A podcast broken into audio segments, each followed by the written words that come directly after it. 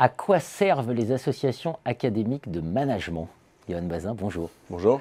Johan Bazin, vous êtes professeur associé à l'école de management de Normandie, l'EM Normandie, campus d'Oxford, et vous êtes président de la SPSG. Qu'est-ce que c'est la SPSG Première question. Alors c'est la Société de philosophie des sciences de gestion. Euh, c'est une des nombreuses associations académiques euh, qui existent en France où on s'intéresse aux questions de philosophie des sciences et d'épistémologie.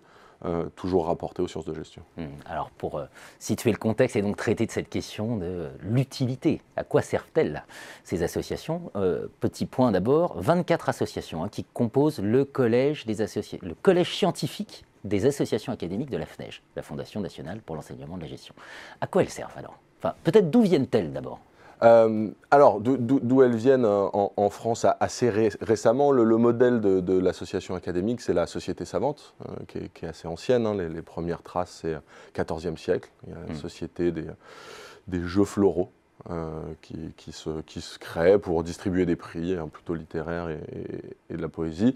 Euh, puis euh, derrière, vraiment, ce qu'on connaît comme association académique, c'est le XVIIe siècle avec la Royal Society en Angleterre et l'Académie des sciences en France de Colbert, qui ont pour mission d'organiser le travail des, des, scientifiques, puisque la République des lettres, c'est bien beau, mais c'est épistolaire, ça laisse peu de traces et ça limite la diffusion. Euh, et elles vont euh, organiser un peu la création du savoir scientifique, le partage.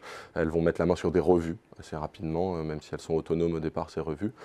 et elles vont aussi, c'est la, fonction de l'Académie des sciences, conseiller le pouvoir sur les travaux scientifiques et sur la manière de, le promouvoir et de l'organiser. Hmm. donc les, associations académiques aujourd'hui sont héritières de, ces traditions-là, à ceci près, et, je pense qu'on va en discuter, le, fait que il y ait un déficit de position d'un certain nombre d'associations académiques sur bah, la manière dont notre travail est organisé. Hmm. Donc un travail de production, d'organisation de la production et de diffusion des savoirs. Exactement. Alors maintenant, dans le cas euh, des sciences du management, en particulier, donc une actualité beaucoup plus récente. Euh, oui, puisque les, les, associations, bon, on va parler des principales, parce qu'après, il y, en a, il y en a pléthore, mais euh, l'Association française du, marketing, l'AIMS pour la stratégie, l'AFC pour le contrôle, la FFI pour la finance euh, puis j'oublie la GRH, euh, les ressources humaines, puis on a, on a les grosses euh, historiques. elles se créent dans les années 70, 80, 90, c'est assez, mmh. assez récent. dans un but d'organiser, entre autres, là pour le coup, le, travail académique autour de, thématiques fortes, qui sont les thématiques centrales de, de, la gestion. Mais avec, dans leur statut aussi, une volonté de se positionner et d'émettre des avis, et, de, de, représenter et d'essayer de, défendre un peu les conditions de travail de, leur, de leurs membres. Euh, choses pour lesquelles euh, on pourrait aimer les entendre un peu plus. Hmm. Alors, de, nombreux débats hein, actuellement sur les listes de, la liste de classement des revues, qui est élaborée par euh, le Collège des associations dans, le cadre de, dans le cadre de la gestion. le managérialisme, c'est-à-dire une certaine, certaine propension à une forme de managérialisation de la recherche, donc de quête de performance, qui euh, serait parfois incohérente avec les libertés académiques. Sur tous ces points-là, où on en est? Euh, Espérons-le au tout début. Euh, on, a un certain nombre de critiques qui ont été faites, qui ont été publiées, qui ont été diffusées et qui font relativement consensus, en tout cas dans une partie de la communauté. Euh, donc la, dénonciation, euh, on l'a. les frustrations sont là. Hein. tout le monde est, fatigué.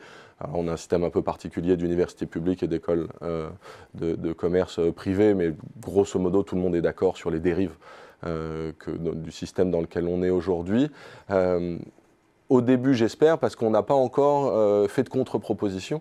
Or, on est une discipline, je discutais avec euh, des gens en psychiatrie, en psychanalyse il n'y a pas si longtemps, euh, ils ne sont pas armés conceptuellement pour contrer le management, ce qu'on fait au nom du management, parce que ce n'est pas leur objet d'étude. Nous, c'est notre objet d'étude. Donc on a tout ce qu'il faut pour, un, déconstruire le système, deux, en montrer les limites, trois, faire une proposition, parce qu'il ne s'agit pas juste de dire revenons à un âge d'or qui n'a jamais existé, mmh. mais de construire un système tenable aujourd'hui, mais qui évite les écueils euh, dans lesquels on est. Hmm. Alors, au regard de, ces questions, on imagine qu'il n'y a pas forcément une voie unique. Selon les associations, il doit y avoir des positionnements aussi différents, des enjeux disciplinaires différents. Oui, et, selon les associations, puis selon les institutions. Mais, si on pouvait avoir, un peu de polyphonie sur le sujet, ça ne serait pas plus mal. Euh, l'idée n'est pas que euh, l'AIMS se positionne sur les instruments de contrôle et que l'AFC parle de, ressources humaines. Euh, mais avec les grandes associations académiques, et même celles qui sont créées plus récemment et qui sont plus petites, on a tout ce qu'il faut et toutes les expertises pour se positionner là-dessus et pour déconstruire le système. Est-ce qu'il faut qu'on le fasse ensemble d'une voix Pourquoi pas ça demandera aussi de se rencontrer et de négocier. Si déjà on le faisait indépendamment, de manière autonome, peut-être un peu cacophonique, euh, on aurait aussi un certain nombre de propositions qui ne seraient pas inintéressantes. Donc la voie unique ne va pas être évidente. Moi, je, pense qu'il faut qu'on fasse corps. Euh, mais déjà, si euh, on s'en saisissait dans des îlots de réflexivité, ça serait déjà pas mal. J'évoquais 24 associations.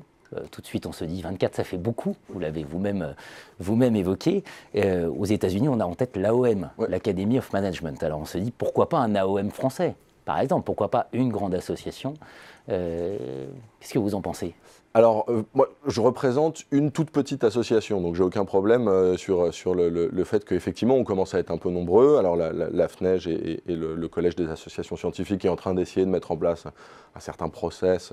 mais c'est vrai que il faut réfléchir à la multiplication des, euh, associations.